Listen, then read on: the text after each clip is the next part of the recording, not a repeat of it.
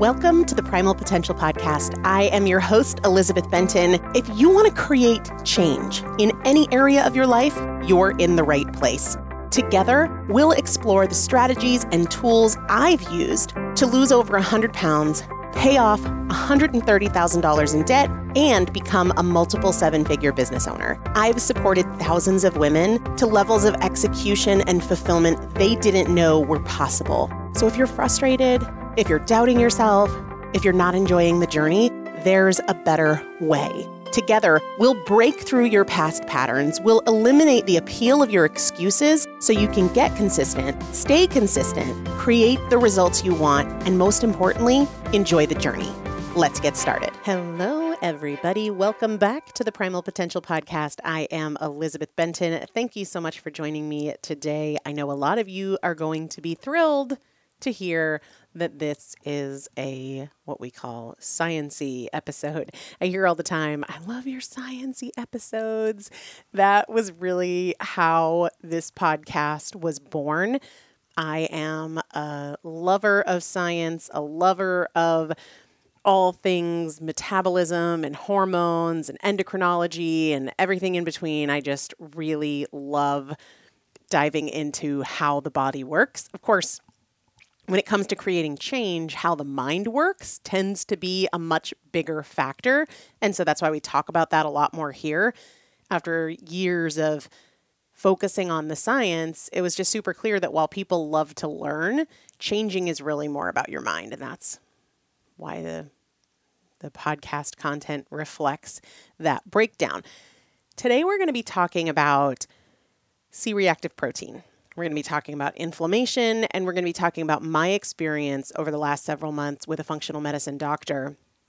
And to kind of bring everybody up to speed, I posted about this in the Primal Potential Facebook group, which is just a really great free community where I often share little tidbits of my life.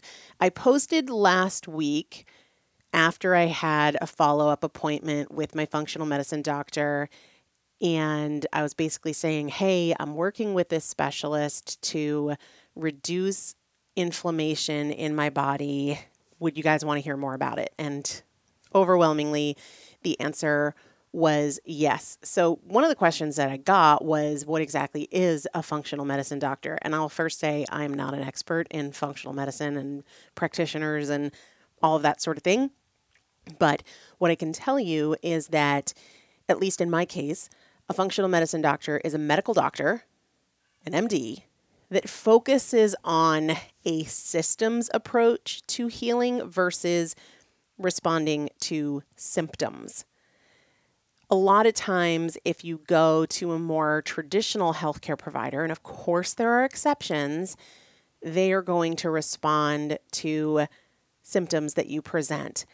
And a lot of that tends to stem from just their time limitations. Whereas a functional medicine doctor is really looking at you holistically versus responding to the thing you present with. They understand that most of the time there is whole body involvement. And while there might be inflammation, that's coming from something that could be seemingly unrelated to how you are presenting. So, in my case, this is a medical doctor. We're just taking a whole body involvement approach, a systems approach versus responding to symptoms. We want to get to the root, we want to resolve it, we want to see where it takes us. And uh, yeah, the reason that I decided to do this because for me, and everybody's situation is different, this is not something that's covered by my insurance. I do have health insurance and I do have a primary care doctor. This is outside of that. And so I pay for it out of pocket. But to me, it's worth it because if I'm not spending my money on my health, that just, it just makes it very clear to me that my most important investment of dollars is in making sure I'm healthy, right? Because uh, I can't really do much for anybody else in my life, professionally or personally, if I'm not healthy. I decided to do it because after Dagny was born and after Roman was born, I had these postpartum thyroid storms. After Dagny was born, they were calling it hypothyroid. They were calling it Hashimoto's, which, you know, I had had some experience with prior to getting pregnant with Dagny, but I had had it in remission. So I had a hypothyroid storm after Dagny. And then after Roman, I was told that it was hyperthyroid. In fact, they told me point blank that I had Graves' disease and that I shouldn't get pregnant again. I didn't believe them, and I did get pregnant, and I had twins. Um, but to me, I what I was trying to say to my traditional healthcare provider at the time is, I don't have Graves' disease. This is my immune system reacting to the trauma of a C section. And I don't mean emotional trauma, I mean like physical trauma to the body. And so after the twins were born, I wanted to make sure we were getting to the root of it because when I was working with traditional healthcare providers, they wanted to put me on thyroid meds. In fact, after Dagny was born, they wanted to put me on Synthroid. And then after Roman was born, they were talking about removing my thyroid. And I'm like, yo, guys, pump the brakes. Let's get to the root of this. Why is my body having this immune response? Because in the majority of cases, thyroid issues are immune issues. And a lot of the time, immune issues are inflammation issues. So I wanted to get ahead of the curve after the twins were born in large part because I understood that there was this cumulative effect of a number of pregnancies in a short amount of time. I had C sections back to back to back. I know I was not fully healed hormonally or physically before subsequent pregnancies. And I just want to do better. But also, if I were to ever consider another pregnancy, I want to be as healthy as possible. I knew when I got pregnant with Roman six months after Dagny was born. Then I got pregnant with the twins when Roman was around like eight or nine months old. So I knew I needed a longer break. If I am to even consider that again, I knew I needed to give my body a break and not be trying to get pregnant inside of a year after having the twins.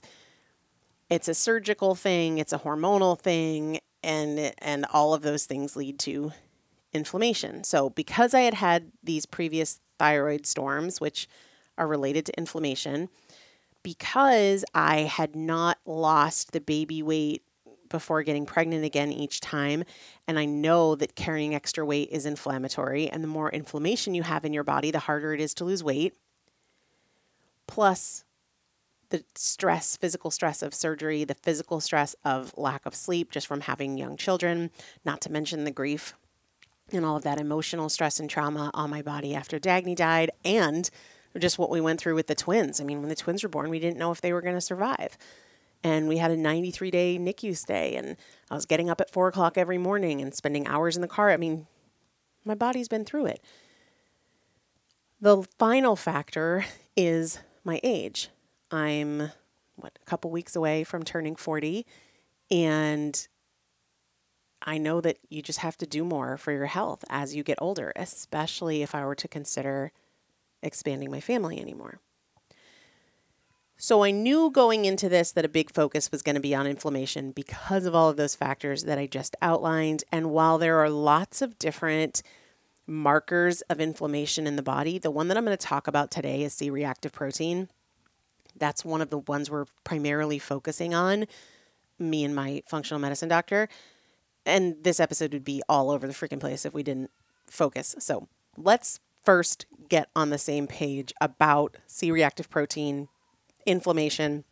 The most important thing that I want to make sure everybody understands is that inflammation is not inherently bad. In fact, inherently, inflammation is good. It is your body's first line of defense. Uh, if you get stung by a bee and you observe swelling in that area, that is blood and fluid and lymphatic drainage, all all of that is going on to protect you.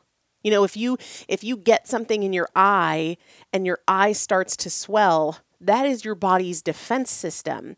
That is protective. That is important. We need that. It is part of healing. The problem arises when inflammation is out of control because there's all these inflammatory things in our lives that many of us are just triggering constantly, whether that is overeating, being overweight, consuming gluten, toxins in the food or the water or the air or our personal care products or our home care products. I mean, all of these things stress, illness, injury, lack of sleep. And we're just ringing that bell over and over again, right? You have that muffin for breakfast, ring inflammation, and then you put sugar in your coffee, and then you get stressed out about an argument with your spouse, and you didn't sleep well last night, and you have gluten in your sandwich. We're just triggering inflammation. So most of us are chronically inflamed. Then, if you add to that illness or injury, your body is really impaired it breaks down your gut, which impacts everything from the obvious digestion and metabolism, but that impacts depression and anxiety.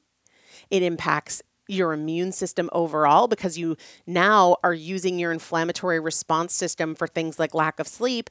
You are not as equipped to protect yourself from the flu. Plus, the more inflammation that we have in our body, the more we break down the blood brain barrier. And when we do that, we see things from mild symptoms like brain fog or irritability to anxiety and depression to neurodegeneration.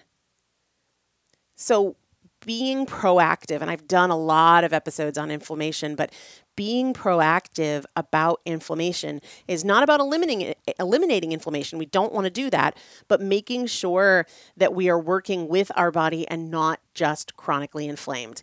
I, every time I talk about inflammation, I want to remind people that it's not just that swollen knee because you might be thinking my joints feel great, so I must not be inflamed. There is some inflammation that you can see or feel. Absolutely. But a lot of what is most concerning with regards to inflammation are things that you don't see, or maybe you feel and you don't realize that they're related to inflammation, like brain fog, like anxiety and depression, like neurodegeneration.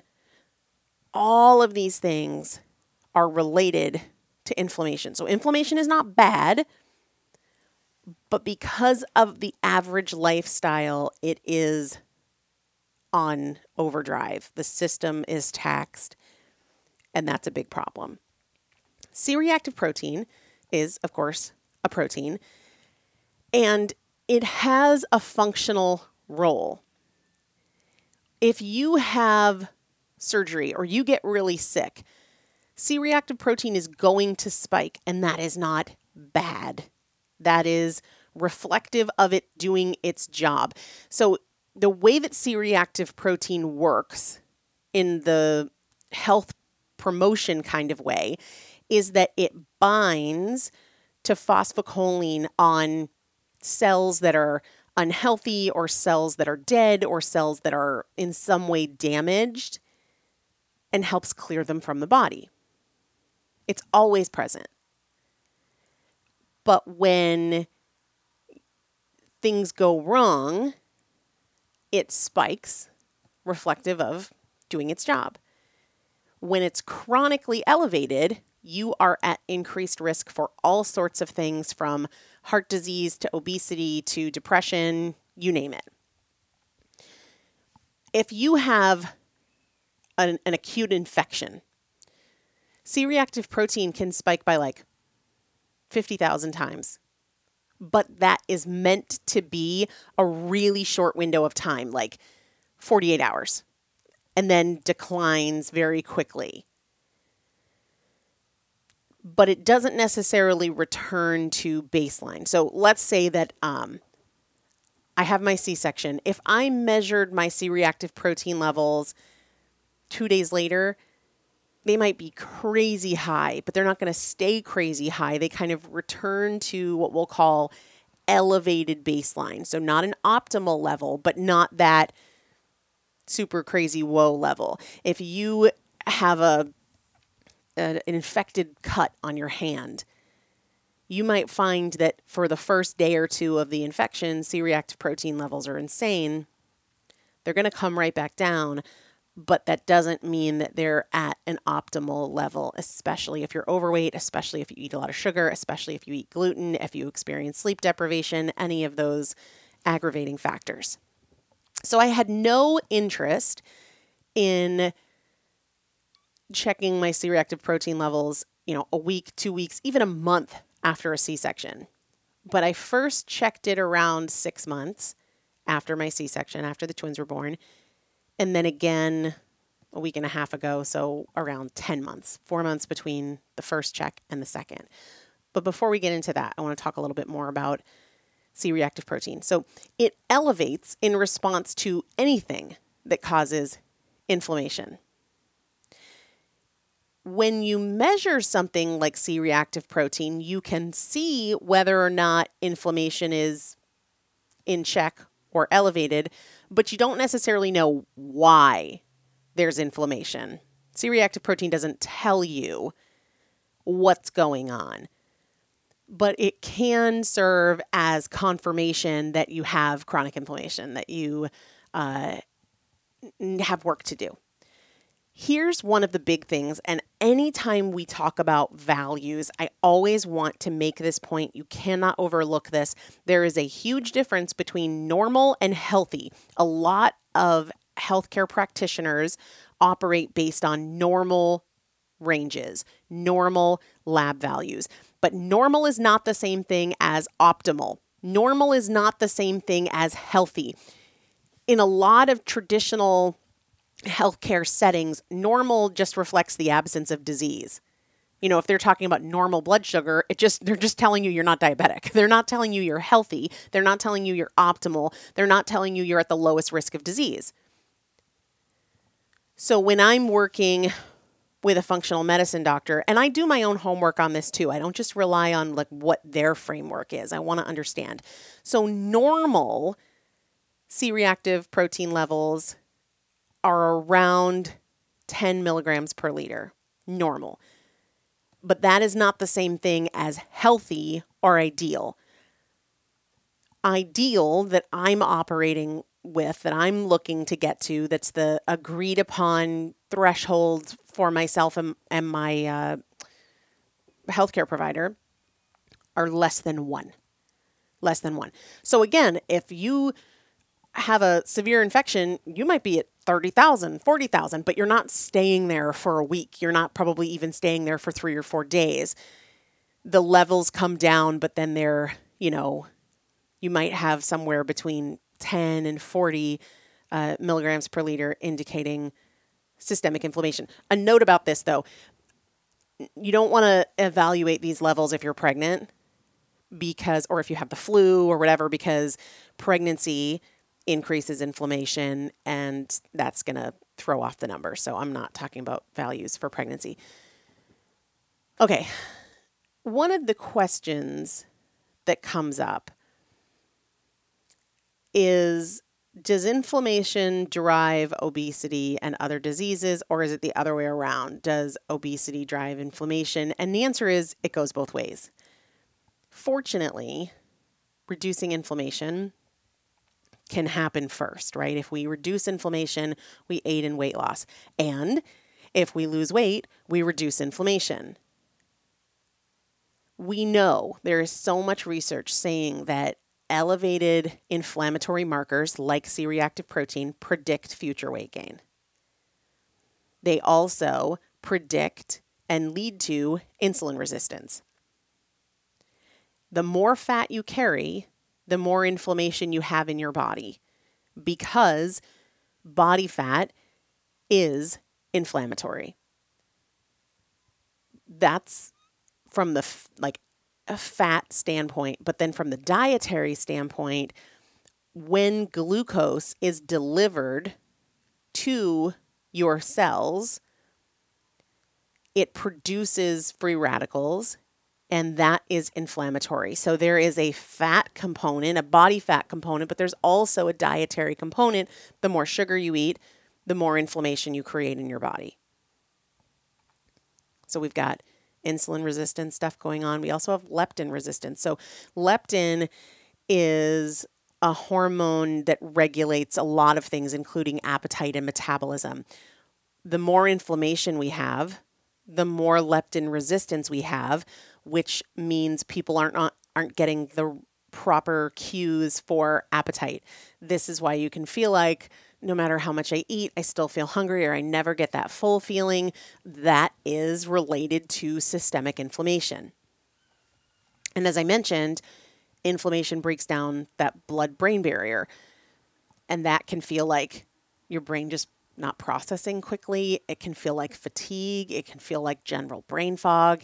It can feel like depression and anxiety. It can feel like a lot of different things. Triggers of inflammation. We've already talked about some of them, like being overweight, sugar, injury, illness, stress, poor sleep, uh, but also specifically seed oils. We've done a whole episode on seed oil, so I'm not going to go into that. Gluten is uniquely prone to triggering inflammation. Being overweight drives inflammation. When we checked my C reactive protein levels about six months after my C section ish, my levels were around 10. And that's 10 milligrams per liter. So, not in the unhealthy range, but nowhere near optimal because optimal is going to be less than one. So, I started really focusing on supplementation primarily because I wasn't eating a lot of sugar. I'd love to say I dialed it back further. I really didn't, but I am now, and I'll tell you why. Um, I didn't eat much gluten, so I didn't really make many changes there, but I am now moving into a completely gluten avoidant phase to get to that less than one range. Um, but I would say the biggest change that I made was some targeted supplementation. A lot of the things that can help, and we'll talk about all of them, I felt like I was already doing but there were some supplements that were new adds for me. Um, it's also one of the factors that went into play in me getting a continuous glucose monitor because the more that we spike our blood sugar and create that insulin response in with higher blood sugar levels, the more inflammation we trigger. So having that continuous glucose monitor was one of the changes that I made as well what happened between that six months postpartum check and the most recent 10 months is my C reactive protein went from 10 to 3.6, which my doctor was thrilled with, and I am thrilled with. In four months to go from 10 to 3.6, I think is freaking fantastic. I'd really love in the next four months to get from 3.6 to less than one. That is my goal. In order to do that, the supplementation for me will almost remain the same. There's one tweak that I'll share with you. From a dietary standpoint, I'm completely removing gluten. It wasn't something I ate regularly, maybe a couple times a month, but one of the interesting things about gluten is that I'm not sure if you've ever heard the term molecular mimicry. But what it means is that the the protein that is gluten mimics our thyroid hormones and antibodies in a way that if you have a thyroid issue, it can exacerbate the thyroid issue and drive inflammation. So, you want to not introduce that molecular mimic that is gluten. So, I will be over the next few months in an attempt to get my C reactive protein less than one, I will be eliminating gluten completely, which feels pretty pretty pretty easy for me. Um, I'm going to consistently use my continuous glucose monitor. I used it pretty much nonstop for a couple months and then we went on vacation and I didn't want to wear it on vacation and being in the pool and changing my sensor and having to calibrate and all of those annoying things. But we don't have any travel coming up, so I'm going to be going back to using my continuous glucose monitor. I've done a full episode on that, answering a ton of questions and an offline training. Well, off the podcast, but still online. I'll link those up in the show description uh, if you have questions about that. And then I'm going to be adding a couple of things supplementation wise. I will tell you that one thing that I think would help is meditation, but I'm not making a concerted commitment there. I I'll say I'm I'm going to make a loose effort, but it's not something I'm going to be really militant about doing every day just because I have a lot of competing priorities and I just don't feel like that's something I can take on right now, even though I should. I mean, it makes a lot of sense and it would certainly help. Um, if I do it, amazing, but it's not going to be in the short list of things that I'm really focused on. So, what am I focused on? Things I was already doing walking. Exercise helps lower inflammation, exercise helps lower C reactive protein, but moderate to low intensity exercise. So, if you are chronically inflamed, it's not necessarily a great idea to be doing high intensity workouts. So, I'm going to continue with my morning walking and with my weight training, and I'm going to hold off on adding in high intensity exercise. I miss it. I love CrossFit so much. When I get to my goal with my C reactive protein levels, I'm going to reevaluate that. Uh, but right now, for the sake of inflammation, I'm going to stick with lifting weights and walking. Weight loss is a huge part of lowering inflammation, and it goes both ways, right? As we lower inflammation, we make weight loss easier, and as we lose weight, we lower inflammation. For me, wearing the continuous glucose monitor is part of that, lifting weights and walking is part of that, eliminating gluten is part of that. There's not going to be really anything that I change from a weight loss standpoint, but that effort continues. Um, I'm already pretty mindful of sugar. So I don't know that I'll make any intentional further changes there, but I do minimize sugar. From a supplementation standpoint, one thing that I added that I hadn't been taking at that six months postpartum mark when my C reactive protein levels were around 10, I added a vitamin D supplement low vitamin D levels are linked with high markers of inflammation, higher levels of C reactive protein, and some, like, as logic would flow, when you increase your vitamin D, we often see lower C reactive protein. So I am doing a Thorne product. I'll link it up in the show description. It's a D with K2 part of boosting vitamin D is related to having adequate magnesium levels. So I'm also adding a magnesium supplement. I've taken magnesium at different points in my life, but hadn't been taking one. Um, so I'll link both of those. I get them on Amazon.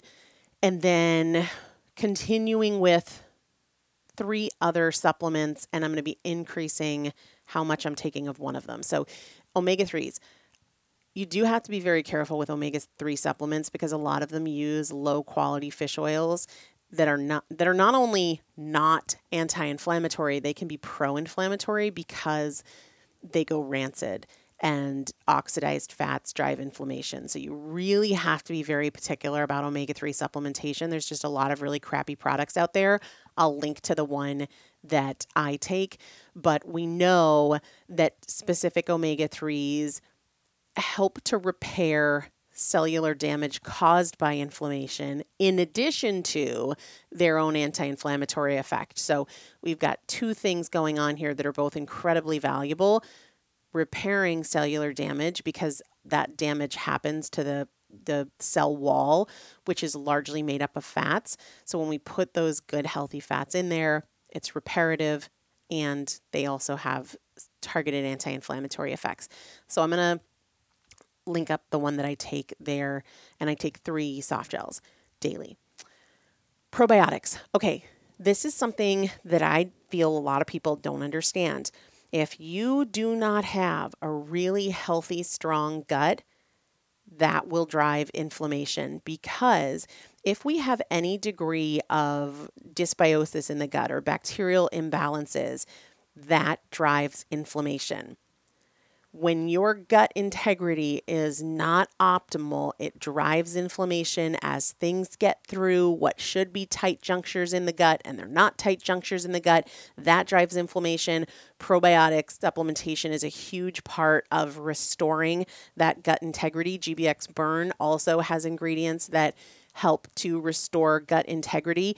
If you don't include this, then no matter the other things that you're doing, if your gut is still a mess, it's driving inflammation and your efforts are going to be really limited. So, gut health has to be a part of reducing systemic inflammation. The gut is one of the primary defense systems for our body's inflammatory response. So, for me, that looks like probiotics. It looks like GBX Burn.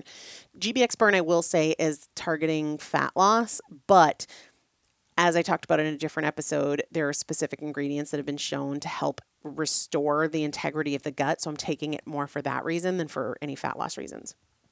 Okay. One combination of ingredients that really helps with inflammation, you probably know this turmeric curcumin.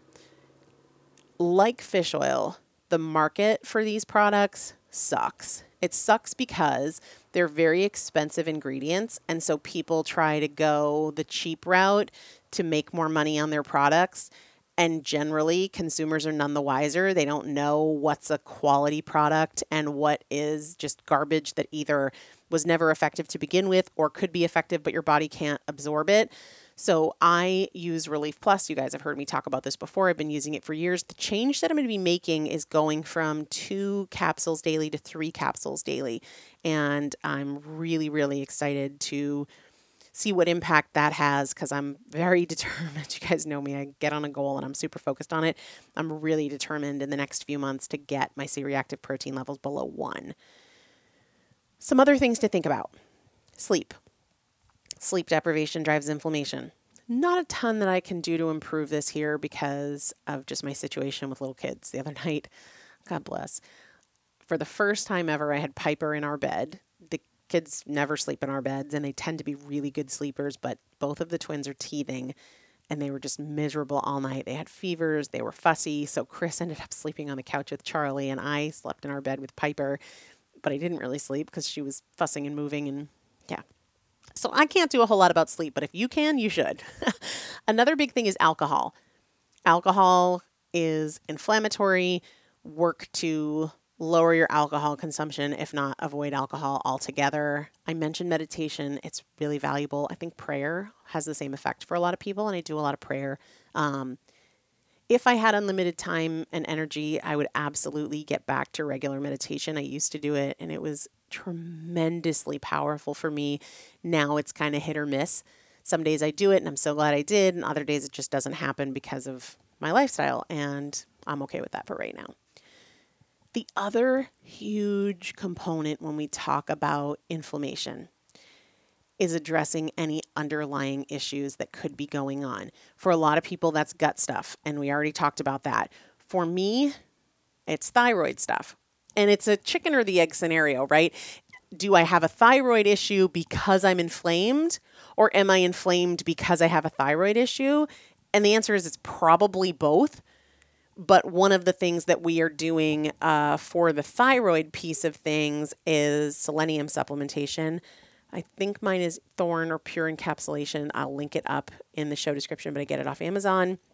Um, and then the other big thing for the thyroid piece of it that I already mentioned is eliminating gluten.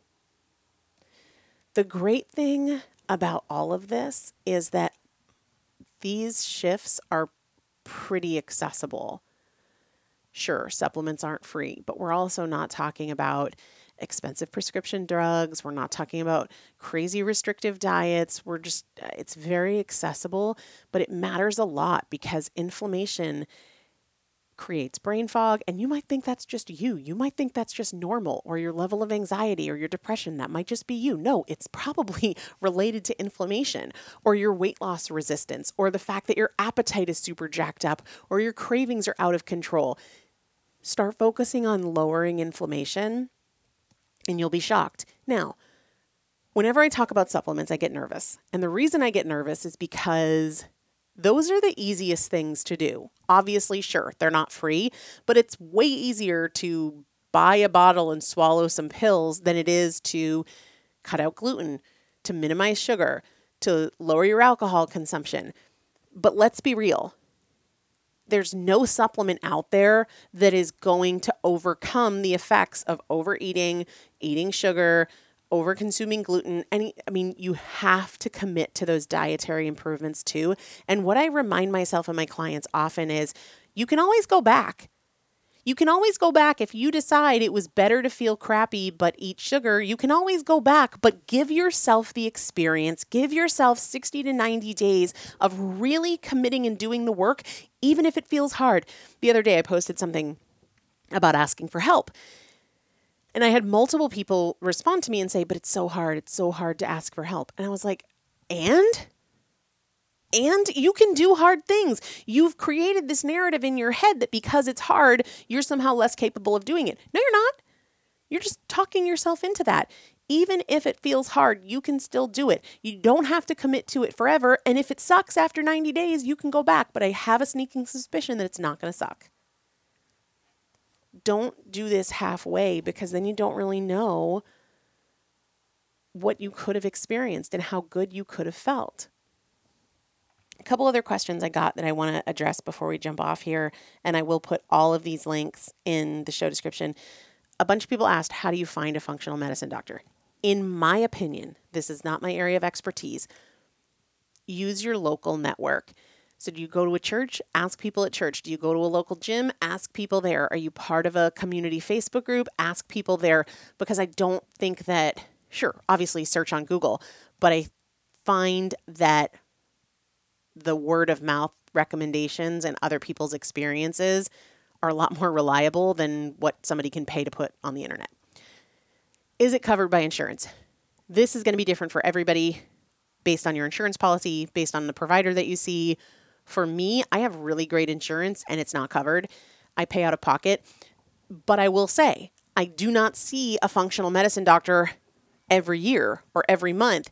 For me, this will probably look like a total of four visits, hopefully not more than that, maybe three visits. And then I won't go for a while.